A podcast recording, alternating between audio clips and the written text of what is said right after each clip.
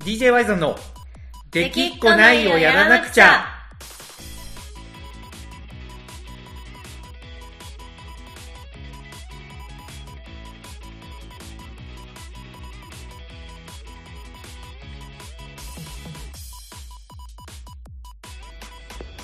はいどうもワイゾンですコナコですはいというわけでこの子さん今週のラジオなんですけどはい何を話しますかね今週はあノープランですかノープラン今あのちょっと油断してましたジェットフェスも終わって ま完全に気が抜けてるじゃないですかあそうですねあの一応今日でアーカイブもこの配信日が日曜日としてはい今日でアーカイブも終わりだしまあそうなでんすねか、ジェットフェスのこと3回ぐらいずっと喋ってたん でちょっとだいぶリラックスしてますよ今日は完全燃焼な感じで完全燃焼な感じですはい結みんな見てくれたかないやうん結構みんなツイートしてくれてましたツイーよトね、そうしかもさやっぱ、まあ、今回なんだかんだオンラインっていうことで久しぶりのね人も結構ツイートしてくれてて、ねそれがちょっと忘嬉しかれったらりれてなかった、忘れられてなかったね、はい、ただまあちょっと Y さんのパフォーマンスはちょっとやっぱお邪魔女カーニバルでうろうろしとるっていうところがやっぱりどうしてもちょっと自分で見るのは辛いまあ、うろうろしてましたねやっぱ見直してうろうろみしたとったらよあうろこうろれしとったよかなみたいな そうそうそうそうほんまにね感極ちょっとまってあれは悔いが悔いが残る悔悔いいがが悔いがめちゃめちゃ残る、はい感じなんで 今日ノープランなんですけどなんかあります小中さんあのそういえば先週、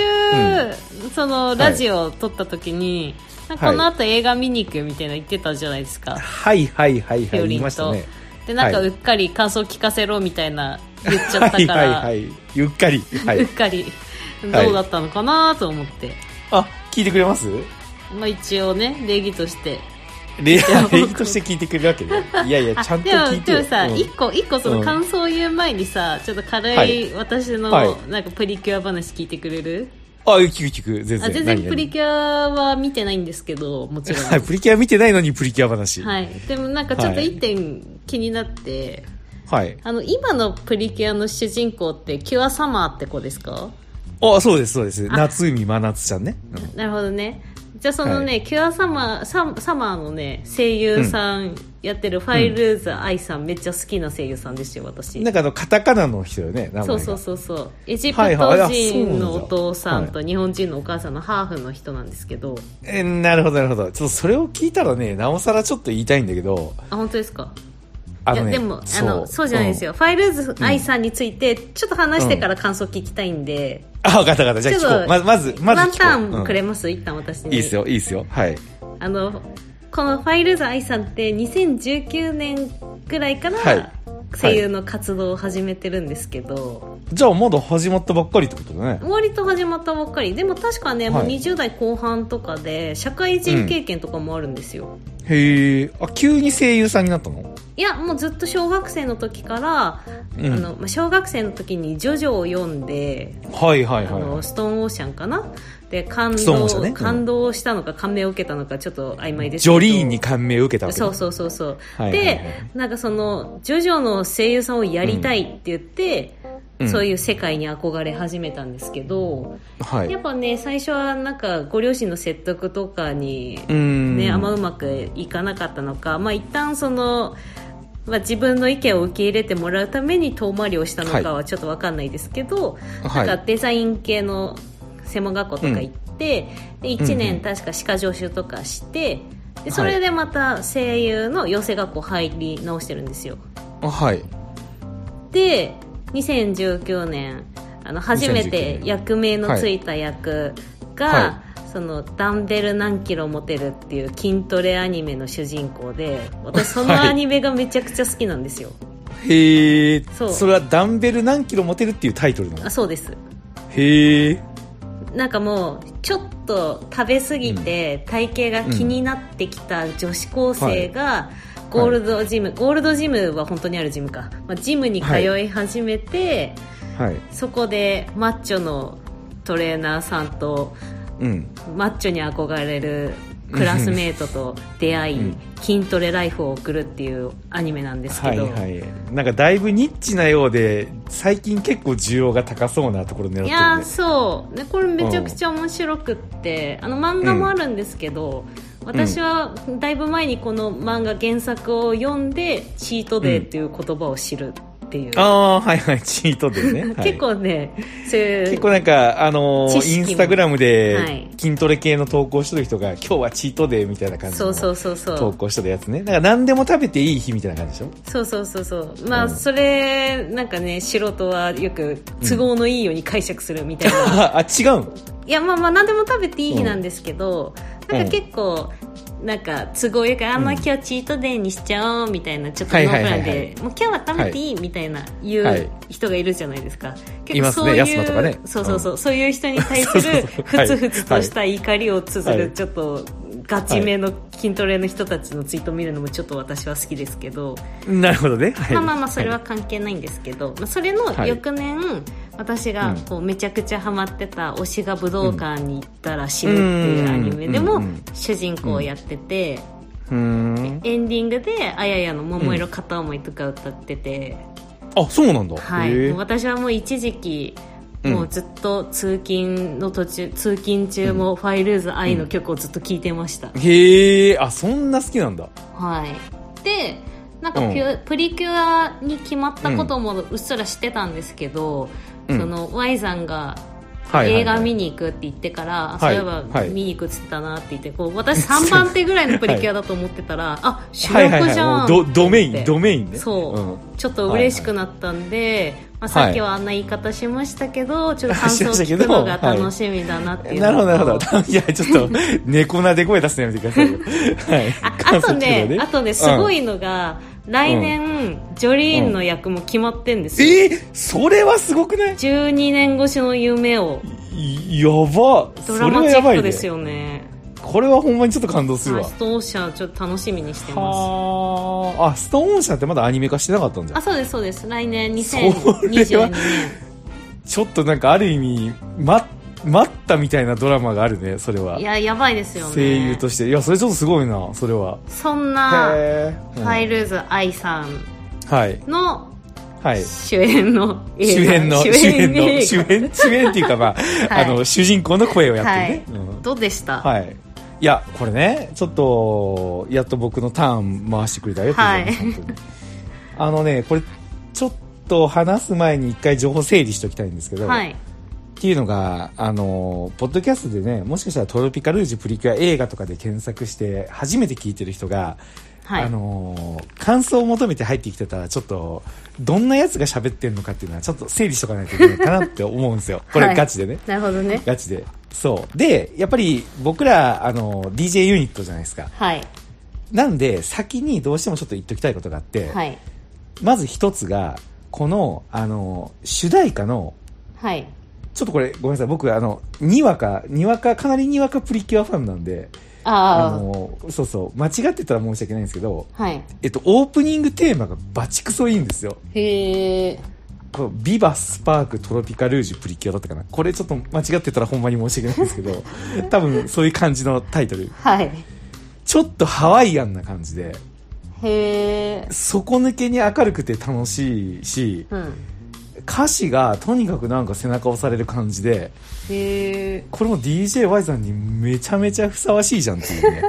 え、これは声優さんが歌ってるんですかえっとね、声優さんが歌ってるバージョンもあるんだけど、はいあのーアニメのオープニングで普段流れてるやつは、えっ、と、別の歌手の人が歌ってるんだと思う。あ、なるほどね。それがちょっと出てこないぐらいのにわかだよっていうことを。うん。うん。 え、でももしかしたら、あの、さっきコナコが言ってた、サマーの声の人が歌ってたりするのかななんかでも違う気がするんだけどな、声は。うーん。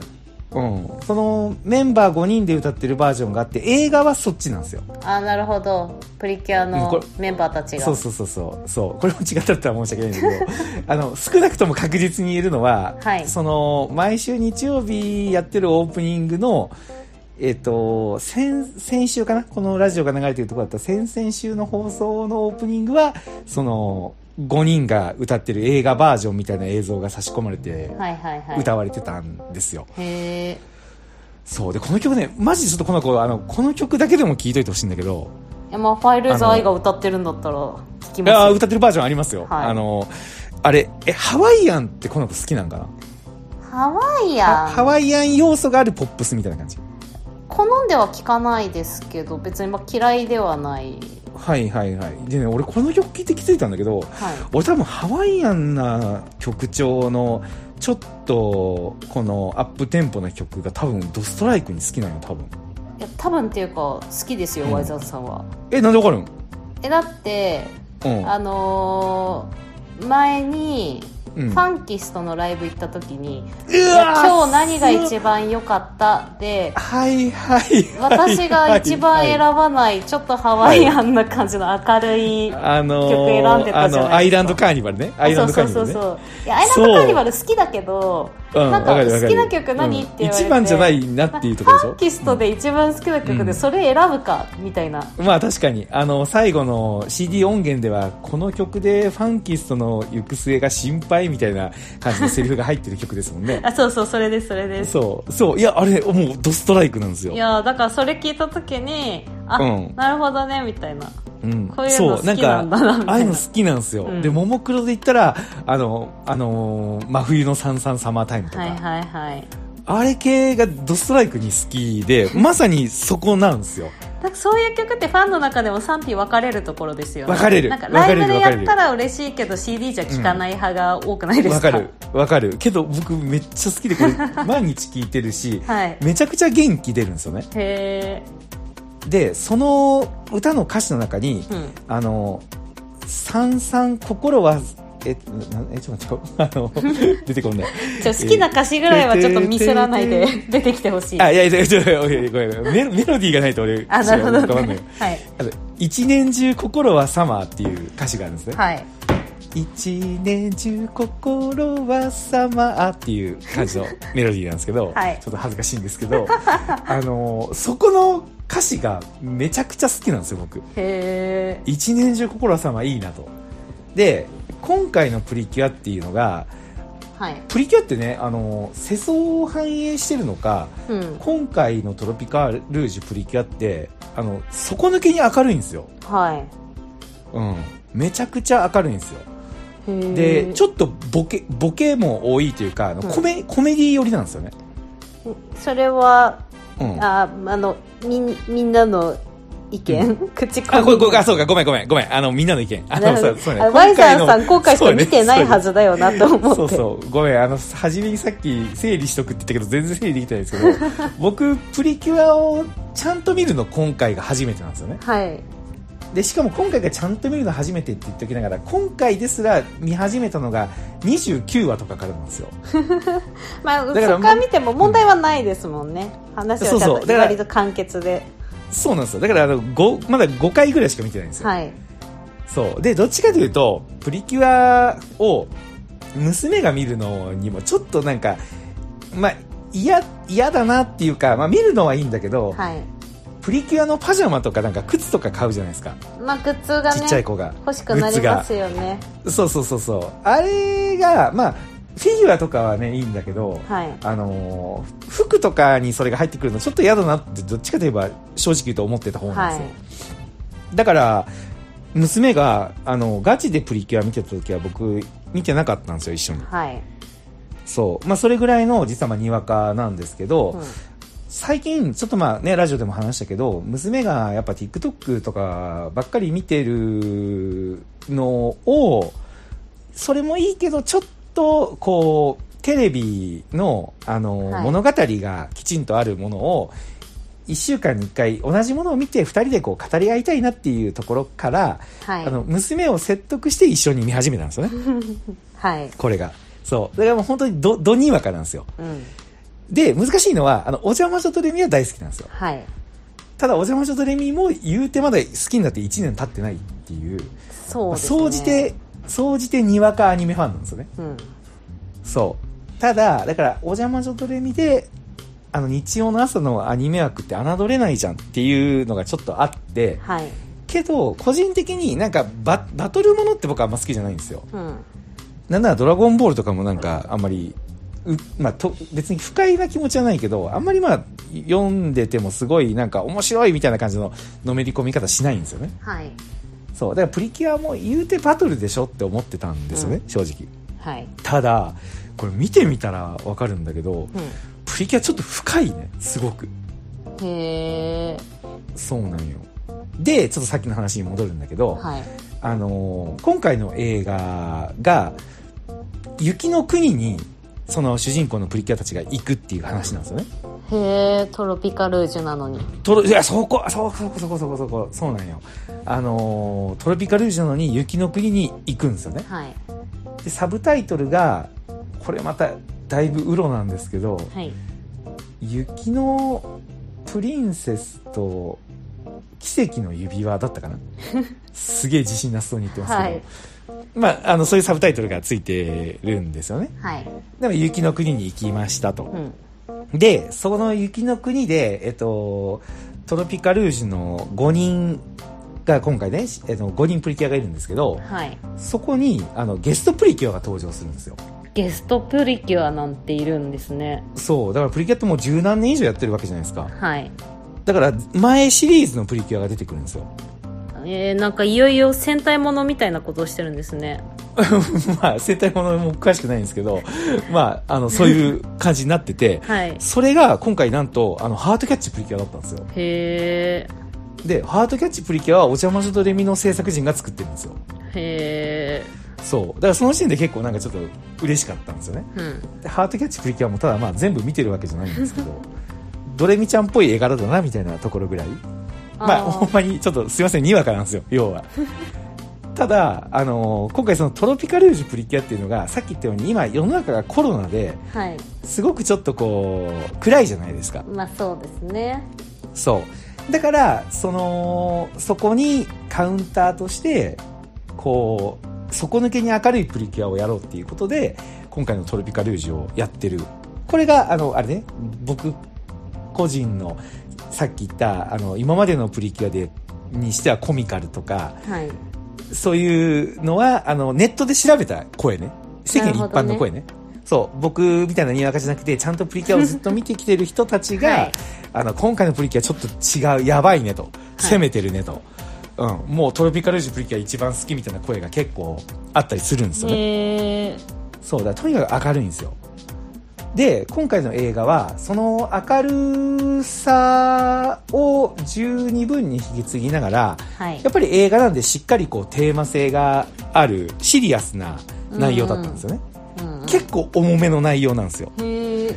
そう俺この子さん、まあ、もし万一ね見に行っちゃいけないんでちょっとあんまりネタバレになるところは避けようまとあ思うんで多すけ分見ど、には行かないですかね、 まあまあね大丈夫だと思うけどはい大丈夫だと思うけど一応ねネタバレ避けるんですけど、はい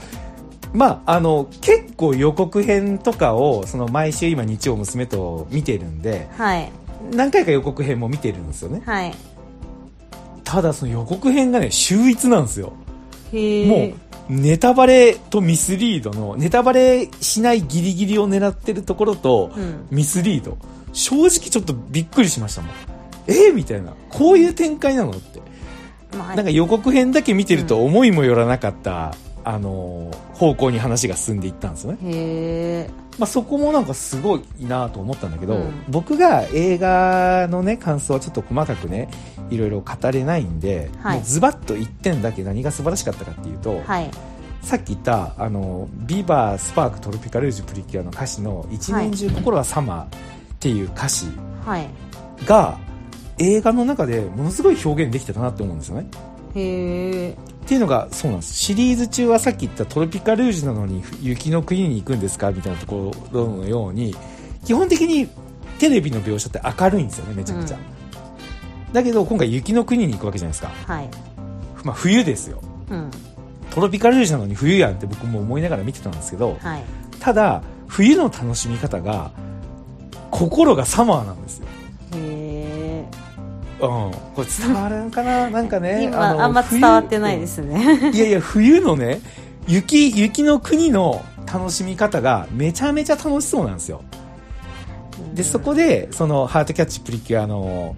4人と会うんですけどはい雪合戦しながらお互い自己紹介するシーンがあるんですけどはい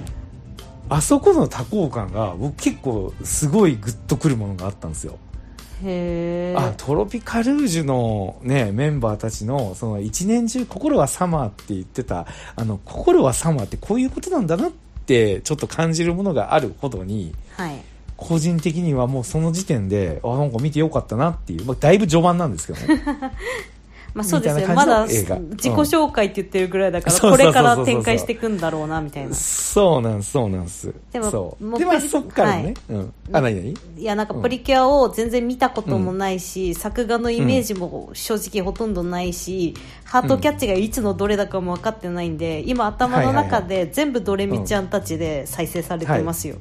ああでもねあったね ドレミちゃんでも雪合戦のシーンあったねやまあそれも知らないけど、うん知らないけど、はい、けど、なんかワイザさんが語ると、なんかこのドレミちゃんたちがこうなんか冬の格好しはいはてい楽しそうに雪合戦とかしてる絵で今再生されてます、いそうなんすよなんかやそうなんすよじゃないと思うけど、トロピカルージュのね、みんなにこうかかると、雪、これ確かに心サマーだなと。はい なんか、このコロナ禍でね、やっぱちょっといろいろ、こうね、なんか暗いニュースとかも多いじゃないですか。はいなんかそういうのを子供たちが、なんか吹き飛ぶじゃないけど、なんかね、あの、今回のプリキュア変身するときに、あの、お化粧するんですよね。へえこうリップとかチークとかアイズとかヘアみたいな感じでお化粧するんですけど、はいそれもあの僕じゃなくてちゃんと詳しいねプリキュアに精通してる人たちの意見によると、はいやっぱりコロナ禍で今出かけるときに化粧しない率がすごく上がってるじゃないですかはいそうだからそういうのに人と会ってこう華やかになる女の子のメイクの良さをこうしっかりと伝えるためにこういう変身シーンを選んでるみたいなのがあったりとかして、へえまあとにかくすごくねあの世相に合ったものすごくハッピーなプリキュアなんですよねなるほどそう。で、映画の感想はね、ちょっと、あのー僕じゃどう語っても深くならないと思うので、 この辺で切り上げようと思うんですけど、はい全体の話がしたい。そはのいトロピカルジュプリキュアについて。はい正直ね、その、娘と一緒に見てるきっかけのプリキュアだったんだけど、はい初めの方はね、やっぱり、あのーまあ、やっぱバトルシーンになるとなんかちょっと、ああ、やっぱこう、こういう感じだよな、みたいな感じで見てて、うん僕やっぱり人情ドラマが見たいんですよねどっちかというとはいなのであの比べるもんじゃないのはね本当分かってるんだけどやっぱり同じ日朝の時間帯の枠ということでやっぱりちょっとドレミちゃんがいいなって思う気持ちが正直あったんですよはいあの今あのねひよりんと一緒に娘と見るのにこの作品があるのはすごくねありがたいなと思ってるんですけど、うんまあ、今ドレミちゃんがやってたら一緒にねこう感想話したりするの楽しかったろうなとか思いながらまあ見てたわけですよはいただなんかそれちょっと甘かったなっていうのを思ってて甘かったそうっていうのがねトロピカルージュプリキュアが持つあの壮大なテーマにちょっと気づいちゃったんですよはいこれ結構すごいですようんあの単なるバトルじゃないんですよおそらくうんな何かというとあの敵側の勢力とこのプリキュアの勢力たちが掲げてるテーマっていうのが非常に面白いんですよはいそう。ちなみに、プリキュアたちが掲げてるテーマっていうのは、あの、今やる、やりたいことをやるなんですよ。うんもう大事なのは今だと。うん私たちは今やりたいことをやる。みたいな、あの、キュアサマーのね、ものすごい底抜けに明るい主人公の、あの、し思いが色濃く反映されてるんですけど、はい敵側のプリ、プリキュアじゃない、敵側の、あの、勢力ね、はいが、あの、後回しの勢力って言われてて、はい要は後回しするっていうな後回しの魔女だったかな後回しの魔女たちって言われててはい後回しにしたんですよ何でもへえだから人々のねやる気を奪ってやりたいことをこうやれなくしちゃうんですよねうんうんっていう敵なんですけどはいで初めはまあその2つが戦ってるんだなって思ってたんですけど、うんちょっと待てよとよくよく考えてみるとはいあの今やるべきことをやると後回しってすごくこう紐解いていくと差がよく分かんないことないですかあねえ、わかります今やることをやったら、うんうん他のことは結局後回しになってるってことそうそうそうポジティブに言うとそうだし、うんネネガティブに言ったらあの宿題やらないといけないけど今なんか TikTok 見たいから今やるべきことやりたいことは TikTok だって言って宿題を後回しにしてるとかう、んなんか後回しとその今やるべきことをやるやりたいことをやるってちょっとなんかすごく言葉で区分けるのって難しいなって思ったんですよね。うんでそれが、あのーアニメの放送の中で非常によく表現されてるんですよへーそうでおそらくですけどなんかそういうこの間のそのね先週の回が将来の夢について語る回だったんですけど、はいそこにすごくよく表れてて、うんその敵側にねあのエルザちゃんっていうちっちゃいあの子供のエビみたいな敵がいるんですけどエビエビエビあのロブスターへえエビ下半身がエビなんですよでーその子子供なんですよねうんでそのエルザちゃんがそのオープニングから初めの入りであの積み木をして遊んでてはいであの怒られるんですよそんな積み木なんかしてる暇があったら人々のやる気を奪いに行きなさいみたいなうんけどいやなんかずっと遊んでたいもんみたいなめんどくさいみたいな感じでその敵としてやらないといけないことを後回しにするんですよねはいそうで、えっと結局喧嘩して家出して行っちゃって、うんあの夜スーパーに忍び込んでお菓子食ったりとかなんかいろんなところでなんか遊んで人間の世界楽しいってなんか自分のやることを後回しにしてやってるんだけどはいそこでプリキュアたちがあの大人になったら何になりたいみたいな話をしてるわけですよ、うんうんでそれを非常に面白くないと思って聞いてるんですよね、うんなんか大人になったらだとか言ってるけど子供ずっと子供の方がいいに決まってると子供だったら好きな時にお菓子食べれるしあのいつでも遊べるしみたいな感じで言うんですけど、うんはいそれに対してそのプリキュア陣営のねその主人公のキュアサマーがはいあの大人になってもお菓子食べればいいし遊びたい時に遊べばいい大人になったって楽しいことがいっぱいあるよみたいな感じのことを言うんですけど、うんうんそこでその敵のねエルダちゃんと口論になるわけですよねでそこですごい意味深なセリフを言うわけですよはいなんかみんなあのー私を置いて大人になっていっちゃうんだみたいなうん感じのことを言うわけですよだからもしかしたらエルダちゃんっていうキャラはあの大人にならないっていう属性を持ってるのかなみたいなところはちょっと匂わせたりとかしてうん大人になることをもしかしたら後回しにしてるのかもしれないしああなるほどそうみたいなそのテーマさっき言った後回しと今やりたいことをやるっていうその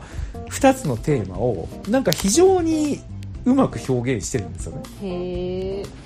そうでそのエルダちゃんと言い争ってる時にその大人になったら何になる点っていうのをその街でやっててうんモニターにみんなが映って大人になったら何になりたいみたいなことを言ってる言葉がこう出てくるんですよねはいでちょうどその時にキュアサマーが、うんあのの変身前の松海真夏ちゃんがはい言ってるシーンが映し出されてその時に真夏ちゃんが言ったことがうん大人になったらその時の私がやりたいことをやるって言ったんですよねうんこれってある意味後回しじゃないですかその夢を今言ってくださいっていうテーマに対して大人になった時にやりたいことをやるみたいなことを言ってるわけですよああ確かにねえこれちょっと答えわかんないなって見ながら考えててうんあまりに混乱しすぎてその後僕スーパー銭湯行ってサウナに3回入ってはい頭をシャキッとさせてあの外気浴しながら考えてたんですけどはいちょっとわかんないんですよねへえそうだからこのプリキュアがこの2つのテーマをどう持っていくかが今非常に気になってるんですようんで言不思議なことにね言語化できないけど見てる分にはエルダちゃんは後回しにしててキュアサマーはやりたいことをやってるんですよはいそう言葉ではうまくこうこうだからこうって言えないけどテレビを見てる分には伝わってくるもんがあるんですよねへえこれをね子供たちに見せてくれる東映アニメーションちょっと素晴らしい仕事してんじゃないのってちょっと思っちゃったわけですよなるほどそうだから僕ちょっとトロピカルージュプリキュアその戦いっていうものをなんかすごく凝り固まった頭で見ててうんなんかね形式的なバトルみたいなのはちょっとなみたいな感じで思ってたんだけど、はいその戦う者同士が主張していることの深さに気づいてしまってはいそれをこの間ピオリンと話してたらめちゃくちゃ楽しかったっていうねへそうでねやっぱね娘もねよく見てるんですよお父さんここ気づいたとかなんかいろいろ言ってきて、まあ、えうん5週も一緒に見てたら多分どういう話をしたいんだなっていうのを察したのかなんか慣れてきたのかはい結構ちゃんと見てくれてるんですよすごいですそねこがめちゃくちゃちょっと今嬉しい、へえうん、そんなピオリンが成長していきますねそんなプリキそュアうなんですそうなんですその映画のやつもちゃんと結構よく見てたしなんかすいごい集中して見てました1時間10分、うんなるうん、そう、ほどねそんなわけでねそうだから僕途中からしか見てないしさっきはコナコさんね、その途中からでも整理するって言ってて全然まあ途中からでも見れるんですけどはい結構1話から今見たい欲求が強いんですよねああなるほどねな見ようと思えそばう見れるもんなんじゃないんですかなんかでいやえっ、と今はあの TVer の1週間見逃し配信しかなくてあそうなんだでそうそう多分8月とかになんかその映画公開記念かなんかのプロモーションで、はいはいはいえー、と TVer でで全話やってたらしいんだけどもう僕が見たいって思った時にはもう終わってたんですよああなるほどねそうだから今見る術がないん ですよ、うん、なるほどね終わるまで待たないといけないまあ終わったら見れますからねきっと終わったら絶対見たいただ、うん今ね結構毎週楽しみにしててなんかへー毎週楽しみにしているアニメを娘と見て感想を言い合うっていう夢が叶ったんですよよかったですねピオリンいや本当に良かった、様々ありがとうございます、うん、はいけどねもしこれを聞いてる中でちっちゃいお子さんが、ね、いるお父さんいたらやっぱり子供のうちになんかそういう作品を同じのを見て語り合うっていう時間僕は結構なんかねすごく尊い時間だなと思っててはいそうでプリキュアってね多分やっぱ男のお父さん男のお父さんっていうかまあ男のお父さんいるそうそう男のいらないけどお父さんだったら抵抗ある人もいるかもしれないけどちょっとマジで侮らないで見てほしいなと。うんうん、キュア様すごいっす本当にはいそうキュア様がねあの変身してあの5人揃ってトロピカルジュプリキュアっていうシーンがあるんですけどはいそこもね毎週変わるんですよへえそうでこの間は子供もなれるよトロピカルジュプリキュアだったんですよ、うんうん、ちょっとパッと聞いた時意味わかんないんですけど多分これ敵キャラのその永遠の子供って言ってるエルダちゃんに言ってんのかなとかなんかちょっと思ったりとかね、しちゃってぜひなるほどねえー見てみてほしい一押しのアニメですと、、はいうことです、まあ、あんまりそうやって侮らずに見てちゃんと感動してハマってる大人がたくさんいるからこそこんなに人気で続いてるんでしょうね まあ確かにねすごいよねでももう十何年も続いとんだもんねはいうんまあほんまにいいアニメに出会ったなって感じですはいはいというわけで僕のね言いたいことはもう今週は十分語らせてもらいましたコナコさんもねそのせっかく声優さん好きなんだからちょっと見てほしいななんか今 TVer でやってるその1話がこれが多分34話だったと思うんですけどはいそれがねめちゃくちゃ良かったさっき僕がちょっと話した大人になったら何になる点のね話なんですけど、はい はい、興味あればね皆さん見てきてくださいはいというわけで今週は以上になりますはいコナコさんなんか言い残したことありますかいやファイル財産の桃色片思いをみんな聞いてください、うん。 そういうこと。それちょっと俺も気になるわ。後で検索してみます聞い。てください、はい。というわけで今週はね、以上になります。はい聞いてくれてありがとうございました。ワイザンでした。かなこでしたはーい。じゃあありがとうね。バイバイ。はい